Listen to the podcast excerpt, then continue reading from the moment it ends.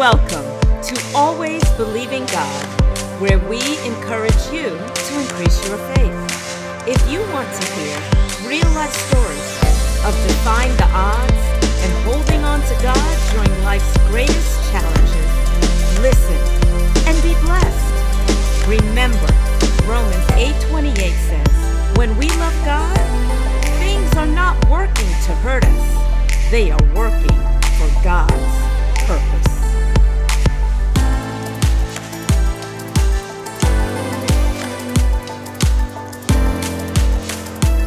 Hello, everyone. Welcome to Always Believing God. This week, I have a treat for you.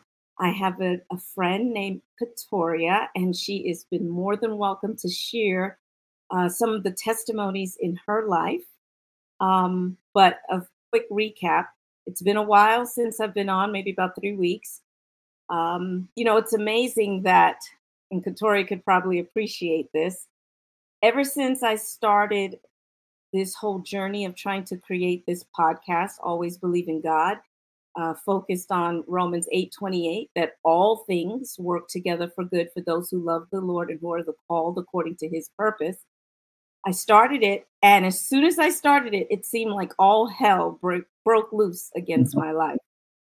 My first episode, my daughter interviewed me for my salvation journey, and that same daughter, less than three months after that, I believe that particular episode, she ran away from home and she was gone for six months. Fast forward, so many things have happened to just last month, I was diagnosed with thyroid cancer. And every time I make up my mind to keep going forward with this platform, to gather testimonies that can encourage my heart, encourage your heart, and encourage anybody who listens, I feel like the enemy has just been fighting against my family. So, in the name of Jesus, I'm going forward for his glory and for his honor. And I just want to thank Katoria for joining us today. Um, she's in the medical field and she's also a writer. And she's going to share about her book a little bit later. But right now, I just want to introduce to you Miss Katoria Thank you, thank you, thank you for being here today. Um, yes, ma'am. If you want, you can share a little bit of your background. I don't want to say more. I want you to share your background, and I will just ask questions as we're going along the way. Is what you, what God has led on your heart to share with our listeners and viewers today about your personal testimony, your experience with God Almighty, and how He has made a difference in your life. Amen. Um, you asked me to start. I'll um start uh my salvation actually started, some would say it was very young. Um, but you know, when you encounter God at a certain age, sometimes that's the beginning and the process, the middle piece, you don't always get to. Um, of course, you know, you're growing up in a, a single parent family. Um, single parent family, you know, being, you know, brought to church, that kind of thing. It doesn't necessarily embed a relationship, you know, with Jesus until you, you know, you start, you know, going, going through life. I well, got saved. I'm sorry. Did you were you brought up in the church? I mean, like yes. Um, my grandfather is actually a Baptist pastor. Um, had a church in New Jersey. My mother was a deaconess. Um, but if I could, I think my some of my earliest childhood memories start around five and six years old. Um, and it was around six, you know, six to seven, I was being molested. But five and six, we left Jersey from with my grandfather who had his church there. We came back down to Fort Lauderdale. And that's where, um, because I'm, you know, born and raised in Fort Lauderdale. Um, but that is where, you know, my mother, who actually I, it's a lot. She's a recovering drug addict, but at the time that I was coming up, she was on drugs, and we were living, you know, with my grandmother. And then I had a lady who they told me was my godmother, and I went to go and live with her, and it was there where the molestation started. Um, and you said that was but, five, eight, five. Oh, about six or seven, six or seven oh. years old. Yes, ma'am. The molestation started. Um, but uh, just as God would have it, I had a they had a neighbor, and the neighbor was a Jamaican family, um, seven day Adventist, and they would take me to church with them. Um, and I don't know if they knew, you know, you know what was going on or whatever in the home. Um, but I did spend a lot of time, you know, at their house and going to church with them. Um, and then by the time my mother got clean, of course, um, came off drugs, she got back custody of us when she was around 32. I was probably eight at the time. And then that's when, you know, she would take us to church. So you were living with your godmother at this time, yes. correct? Yes, ma'am. Okay. And the Jamaican family next door, just to make sure I'm understanding the story, they're the ones that invited you to church. Yes. Or at least for a couple of years you were there until Correct. they got clean. So Correct. was your mom addicted to drugs from the, as far as you know from the time you were born? From the stories that I, you know, elderly folks don't always time, you know, tell the truth until after the fact. Yeah. So the stories that I were told, it seems as if it was so because I was told I did spend the first six months of my life in the hospital in the incubator, and even after my mom had discharged from the hospital, I was still in the hospital, um, you know, being cared for. So, so I would. Go ahead. No, go ahead. No, go ahead. No, so I was going to say, I just want to stop you. So even then, the Correct. hand of God was Correct. upon your life from birth. Correct and and I and I want to bring that up because you know I'm an adopt I I'm a, I have adopted children. I always like mm-hmm. to say I'm a parent via adoption, and my children have suffered from their biological parents being on drugs. And I always say it's just a miracle when God brings children through those type of situations. But I see you sitting here, so even though you were born in the same situation, look at you now. I mean, that's a miracle. Right. From birth, from birth. Yes. And then you still had to go through the hardship. So, okay, so you went to live with your godmother at age six or 7 mm-hmm. And okay, continue. no, but that's where the introduction, I would say for me, um, the, the church introduction was from that family next, you know, next door. They were faithful about, you know, bringing me to church. Um, and then our you know even the memories of being in their house for sabbath and everything and us you know at the piano fasting and everything you know um, so those I would say that was more so of a foundational, even though my grandfather was a Baptist pastor, that kind of thing. Um, that was like the foundational memory of, you know, being brought up in the church. Um, but fast forward, you know, life happened. A lot of in between happened growing up. I don't think you want me to get into that, but I got to Tallahassee at 17 for college. Um, okay, got- so let me let me stop you because I want to okay. get there. So let's go. So you're so because I don't want us to skip over the fact okay. that you were arrested. That is definitely a major impact in your life because everything in your life is then impacted from there emotionally, your development, uh, teen years. All the childhood was very tumultuous. It was very tumultuous. Um, even after my mom got us, you know, she got she got clean, she got us. I would me being the eldest child, you know, of course, the burden of responsibility with helping helping with the rearing, you know, of the children. Um, How many siblings do you have? How many? A total of four. I'm the oldest. Uh, uh, two other sisters and my brother. My brother, he's the second oldest. Um, but even then, I do recall telling. I told my grandmother and my grandmother at the time that, hey this person, you know, was molesting me, was, you know, bothering me or whatever. They didn't believe it. Uh, my mother had actually came home one night, and I remember this. Um, she was high, and they didn't believe her. She believed me in that moment when I told that, hey, you know, somebody's bothering me. Um, of course, you don't know as a child to call it molestation, but when you told, you know, that you're being molested, somebody's bothering you. My mother at that time, even though she was still on drugs, she believed me but my you know grandmother and the, my godmother they didn't. Um so it kind of got brushed under the rug. Kind of got brushed under the rug. so you live with this. I mean yeah. you disclosed it to your mom. She kind of believed you but you didn't have anybody to talk to about this. No and nobody to fight nobody to talk my father the person who I was raised to believe, you know, was my father, who my mother tells me is my father. He was in prison, federal prison for selling drugs. Wow. Okay. So you felt, did you feel alone and isolated from the time you understood that this was inappropriate?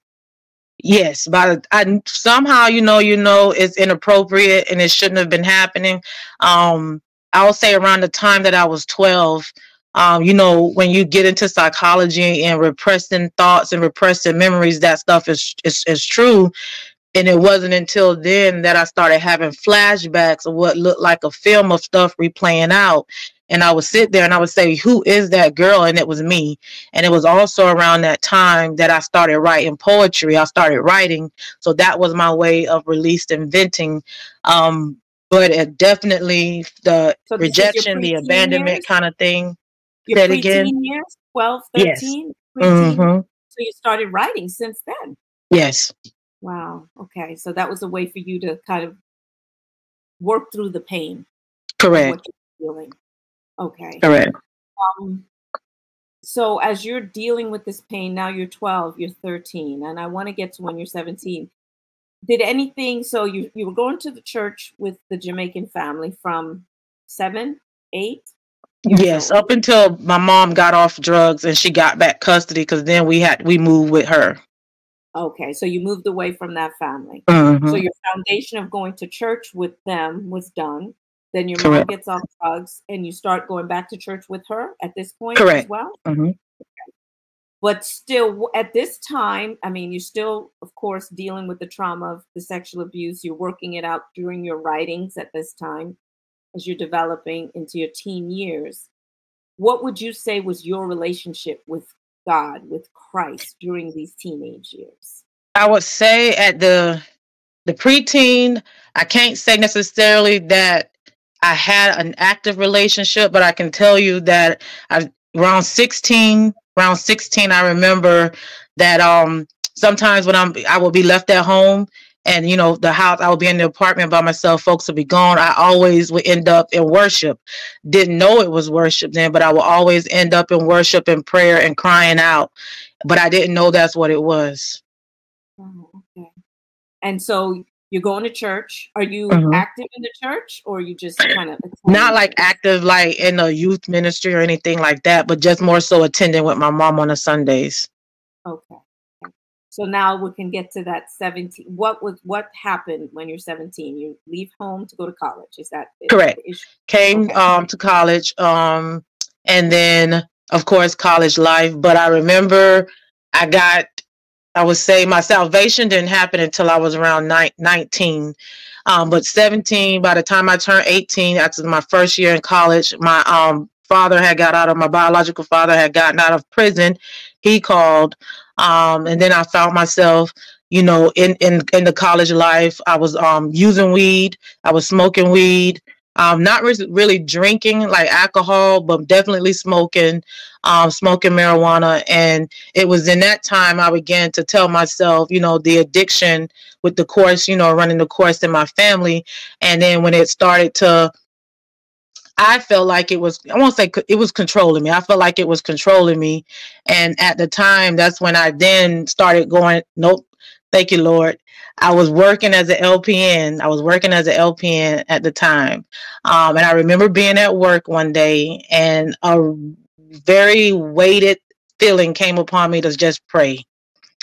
And I would be at my med cart and kneeling down at my med cart, pretending as if I was looking for the medications for the patients, but I would bow my head and I would be praying.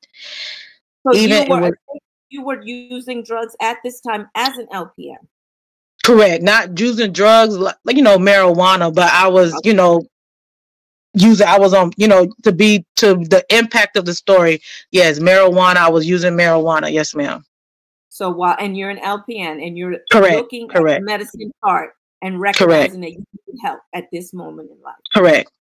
Well, I'm just curious. Was your mom? Did your mom realize which and you were away from? My her? mom. We did not eh, have a, a relationship like that. Mm-hmm. Uh, when I came to college at 17, I came to college Tallahassee. I was by myself. I don't have any. Didn't have any family up here.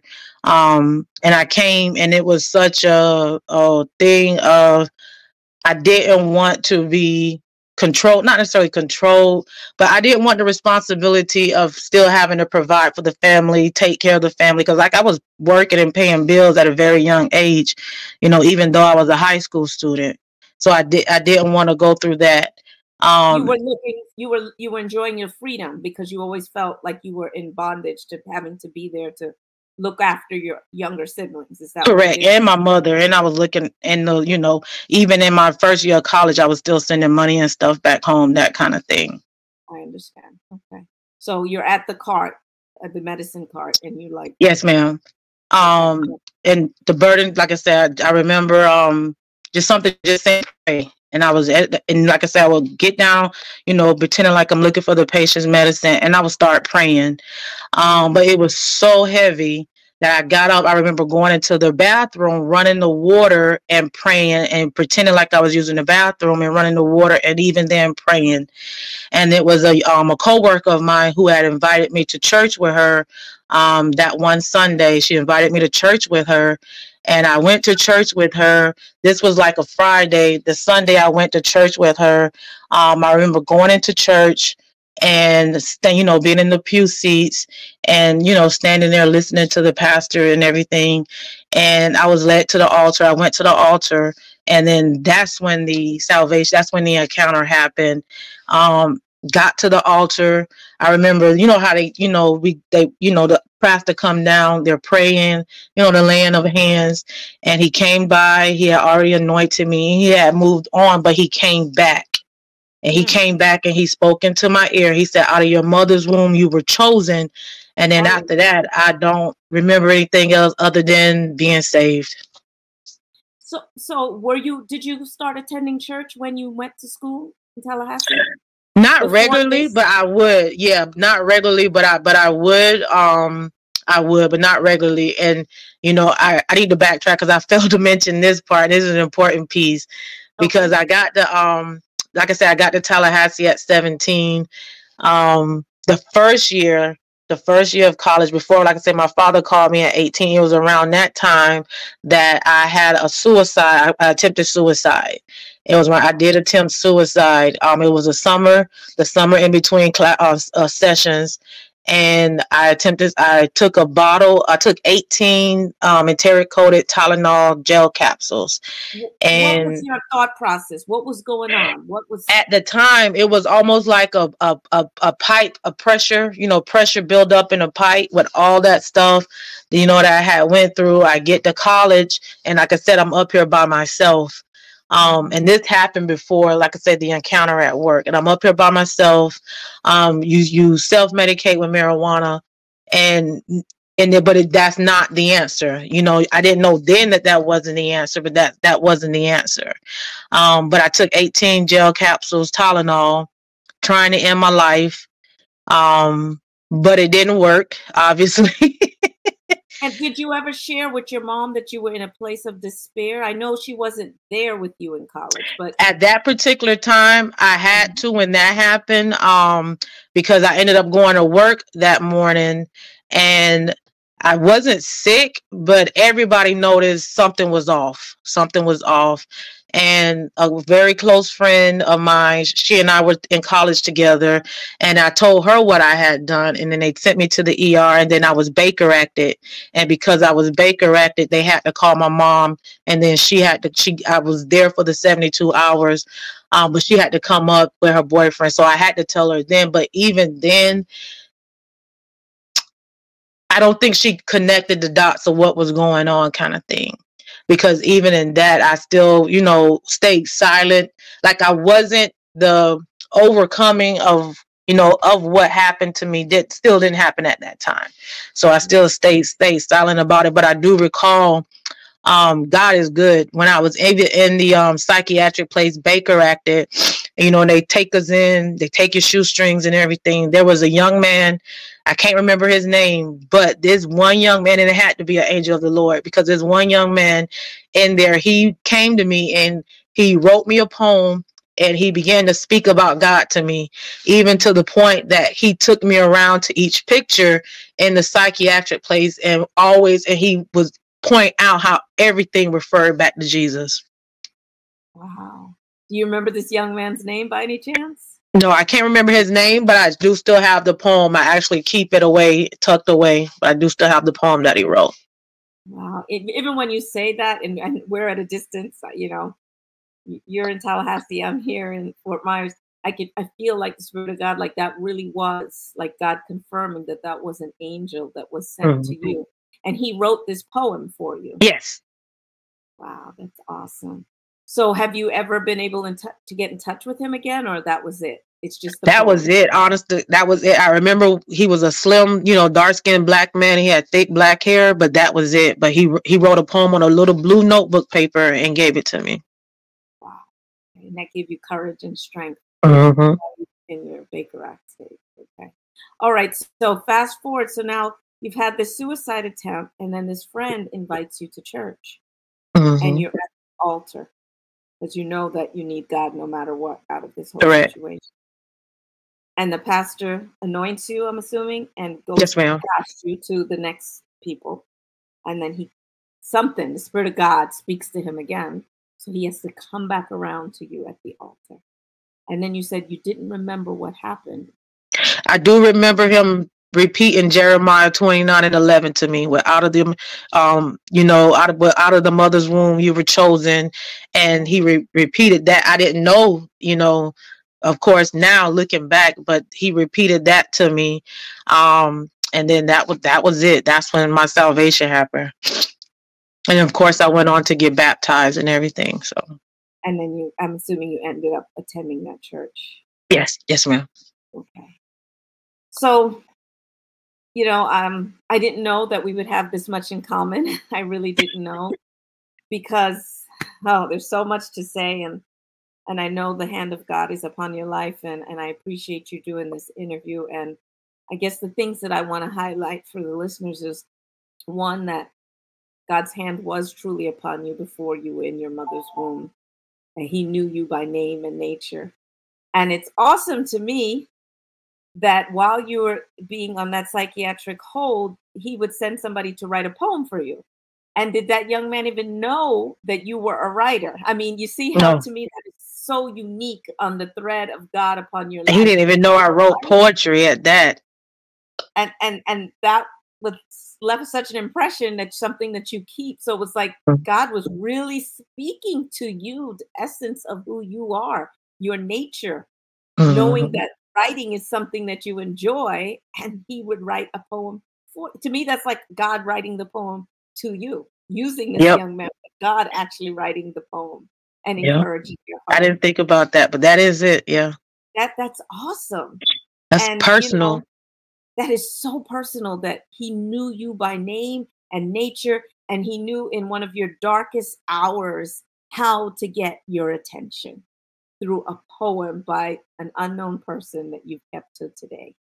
That's awesome but the fact that you know my children are also adopted and their biological parents and the drug impact on their lives has come full circle to us right now my daughter suffered a major uh, mental breakdown where she also had to have that psychiatric hold and now thank god i believe she's turning around but just all of the thoughts that you know life is messy mm-hmm. and and and for me, you know, at one point in time, my husband and I, we talked and we said, we didn't have biological children. And we said, well, maybe we made a mistake. Maybe we should have said, okay, God, we're not having able to have children, just left it alone. And we wondered, why are we going through all of this with our children via adoption?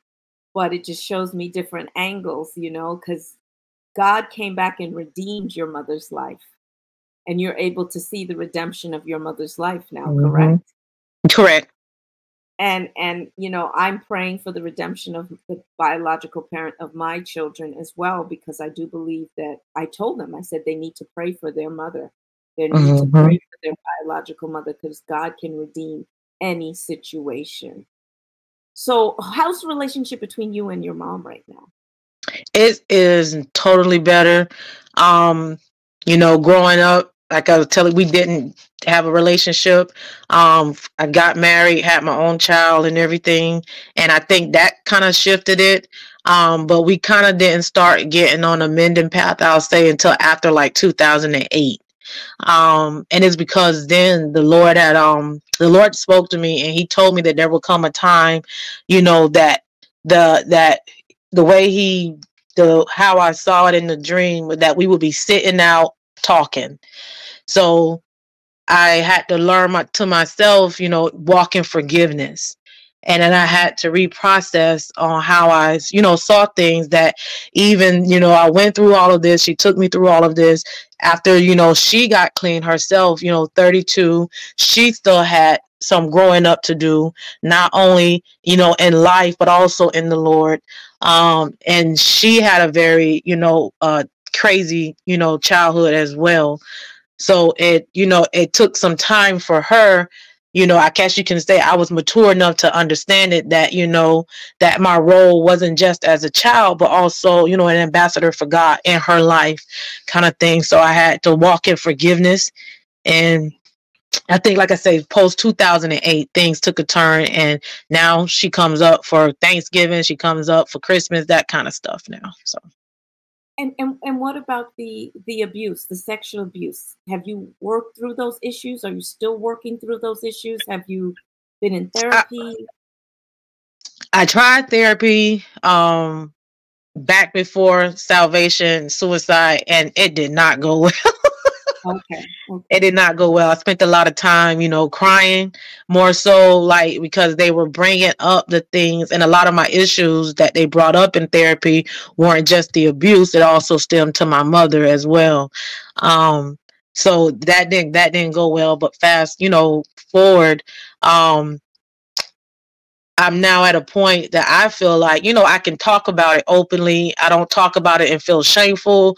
You know, I don't talk to, I don't speak about it from a point of victim kind of thing, or I'm still a victim. Um, the only thing that I can say, and I shared with my daughter here recently, that it didn't, you know, affect my parenting style to more so where, you know, you're extremely overprotective because the I will always pray, you know, the things that I went through, I didn't want my daughter to suffer through those things because I knew how it affected me growing up as a teenager, as a young adult, that kind of thing. And I didn't want her to have to go through that. So I can say that even at that time, that every now and then it comes up, but I'll be reminded of something and but it doesn't affect me the way it used to. It doesn't affect me the way it used to and I'm open. I'm open to talk. It's easy to talk about. And I, I also have dealt with that in my past, but I've never been in therapy for it. And one day I'm hoping that maybe I need to work through it. But for our listeners or our viewers, what would you want to share with them regarding that particular There isn't anything that suffered unto man that God has not already, you know, he saw ahead of time kind of thing.